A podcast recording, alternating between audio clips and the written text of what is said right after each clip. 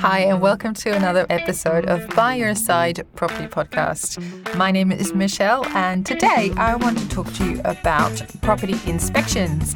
I want to run you through some hacks that I have learned along the way, and I'm going to break them down into macro, so the larger, the bigger picture of um, the area around the property, and the micro, so actually looking at the property itself. Because I think you can do a lot of prep work before you actually inspect the property and waste another hour of your time on a Saturday uh, and potentially prefer to, to look at another property instead if you have looked at all these things. So let's get straight into it. The macro. So, one of my biggest friends as a buyer's agent is actually Google.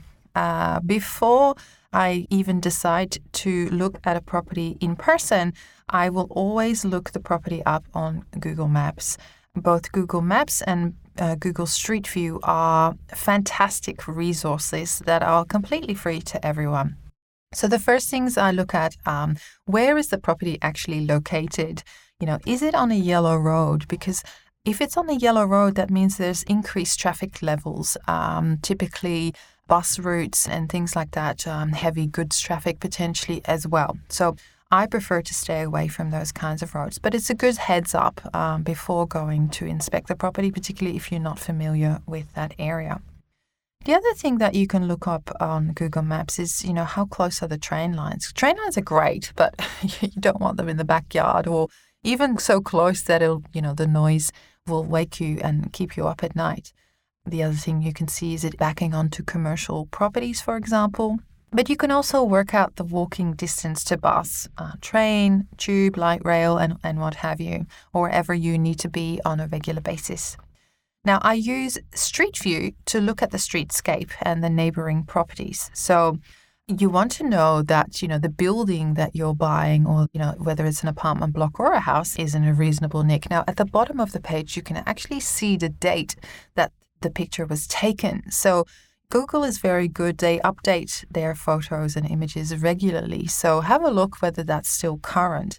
But also look at anything that may be a negative. For example, electricity power lines. You know, is, is the house next door? Is it is it a hoarder's place? But you can also go into the back lane as well. And another thing you could check out when you're looking at Google Street View is the parking in the street. Is it metered parking? Uh, are there speed bumps? Uh, anything else that you know may be a positive or a negative. Um, so Google Maps is is the first place that I would go once you've shortlisted a property. The next thing is to use Google again, and the other thing that I would use Google for is to look at its sales and rental history. So, has the property sold numerous times uh, in the in the recent times? Um, has it rented a number of times? So there may be an underlying reason why. So tread very carefully there. So if there's multiple listings over recent times, you might want to look into that a little bit further. The other thing that you can find online, again on Google and your other search engines, of course, not forgetting them, is infrastructure plans. So I would start local with your council, but you can go to state and federal and look at what, what are they planning in the surrounding area. Is that property going to be affected by any infrastructure projects, uh, tunnels, roads, public transport, things that not just affect your enjoyment of living there, but also the actual value of the property.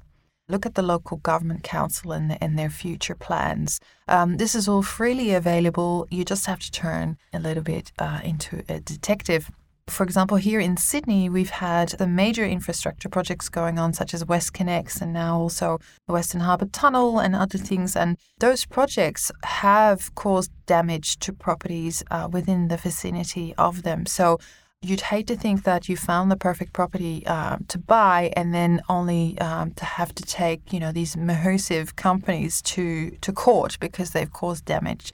That's just a stress that perhaps you are better off avoiding. And of course, forewarned is forearmed. Uh, you can choose to either take that risk on or not, but um, it'd be good to know about it before you, again, waste your time on falling in love with a property that has these kinds of issues.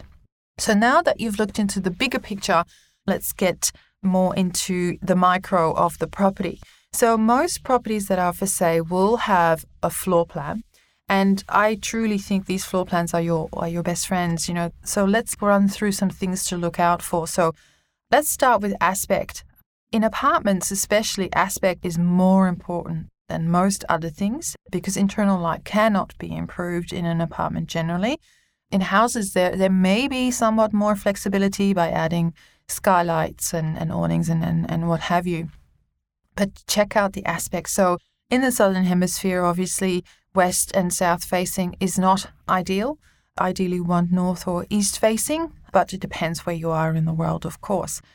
The next thing I would look at um, in terms of houses, but also apartments, is the width of a property. So when you're thinking about, particularly in terraces, say Victorian terraces, for example, anything less than 3.7, 3.8 meters wide makes for uncomfortable living. And you can actually see that going back to the sales history that you've already been Googling. I typically see a higher turnover in those types of properties because really practically it's just harder for furniture placement and people just tend to outgrow these properties. They tend to not really live in them long enough for it to be worth your while. If you think about the cost of purchasing and then selling uh, versus any potential capital growth, and it's it's hardly worth staying in these properties. And remember that a hallway is typically one meter wide, so you've got to sort of subtract that from the width of the overall property. The next thing that I would look at, uh, and this is a cheeky one because selling agents love to advertise bedrooms, even the ones that don't have windows.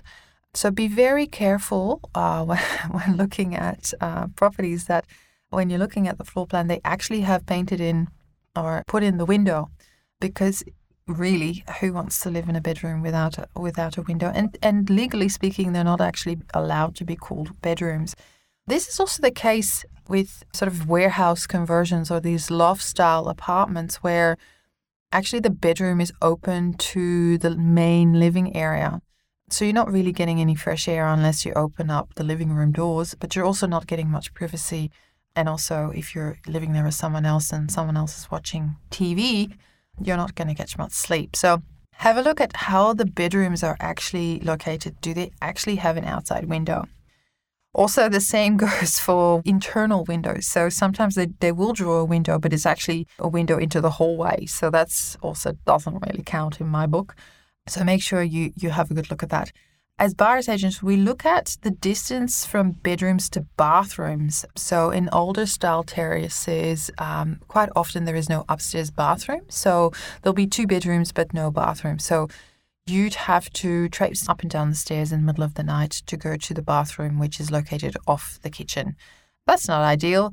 You know, if you have small children or um, if you've had a bit of a party, that can be a bit of a hazardous situation. Now, it's great if you're up for renovation uh, and think, yes, I'm just going to move the bathroom, but be aware that moving bathrooms can be very expensive um, as soon as a plumber is involved and they have to move pipe work uh, logistically, it, it can be very difficult and, if not impossible. So, um, just be aware that it's not just something that just can be done. And it's going to add significant amount of cost to improve that floor plan. Now, then we move on to the flow to the outdoors. How functional is your floor plan actually? So, if you've got a balcony or a garden, how well is the living and the kitchen located in, in conjunction to that? So, can you move in and outdoor easily? If you have children, for example, um, it's very important to have a line of sight from the kitchen to the garden. I don't know if you've got kids, but I, have got kids, and, and I always know that when they go quiet, um, they're up to no good or they might potentially be doing something lethally dangerous. So, it's good to have a line of sight. But also, on a different level, in an apartment, for example, you'd like the balcony to be off the living room and not off your bedroom because in practicality you know you're not going to invite your friends to sit on your balcony if they have to come through your bedroom so look at that flow and, and the functionality of that outdoor space but also look at the size of the outdoor space is it in line with the indoor space so you may be buying a house for your family uh, you're looking for a four bedroom house but the backyard is so small you can't even put a trampoline in there, or you know, there's no grass for your dog uh, because it's teeny tiny. Uh, so sometimes properties are so overcapitalized that it leaves no outdoor space at all. And moving forward, it's not going to be very practical for you. So there's got to be a good balance there.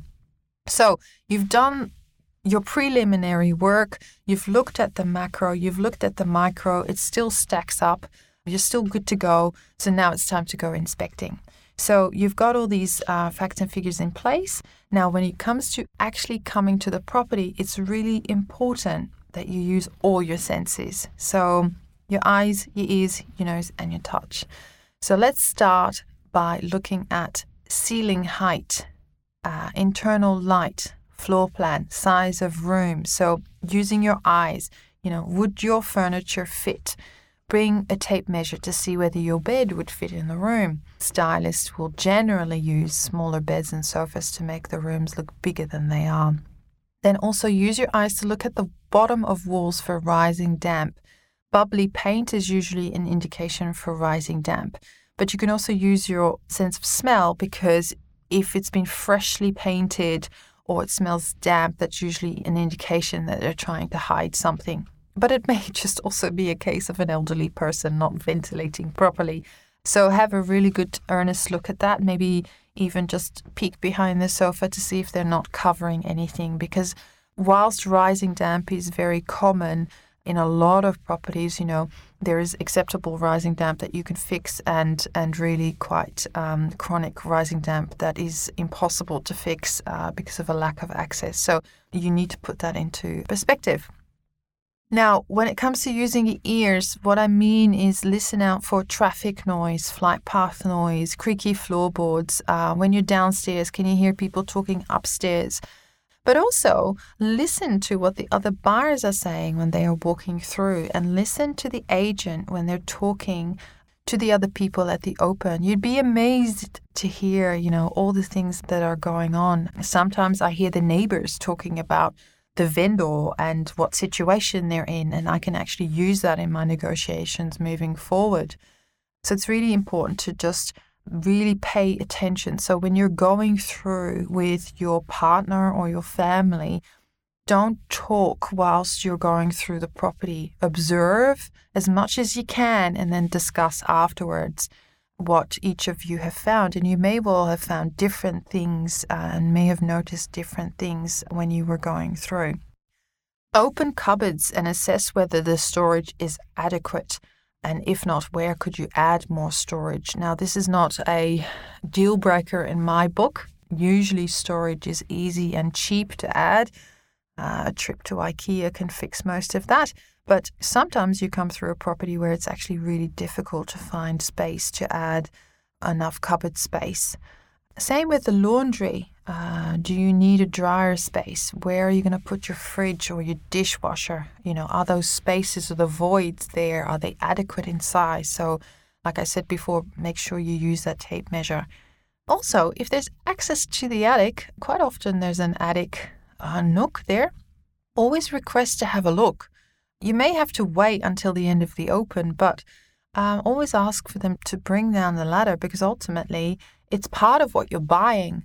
And the agent won't mind. They may ask you to wait, like I said, but it's worth the wait. You might need to do it on your second inspection uh, because the first inspection is so crowded, but that's worth doing. And then finally, look at the street. You know, you've already checked it out on, on Google Street View, but just check it out live, so to speak. what do the other neighborhood houses look uh, like? Maybe even have a chat with the neighbors if they're there. You know, n- neighbors love having a chat typically when they're coming through and open or, or afterwards. So definitely take that opportunity to glean some more information. Now, I think I've given you a very good list to get you started and to sort of be more discerning with your inspection list for Saturday. I think it's important to do this kind of work prior to running yourself ragged on a Saturday and only to find out that half of the properties on the list that you inspected you could have dismissed or discarded by doing this little bit of research up front. I hope that was helpful. But as always, if you have any questions regarding anything to do with property, if you need some advice, get in touch at hello at byyourside.com.au. Thank you for listening. Until next time.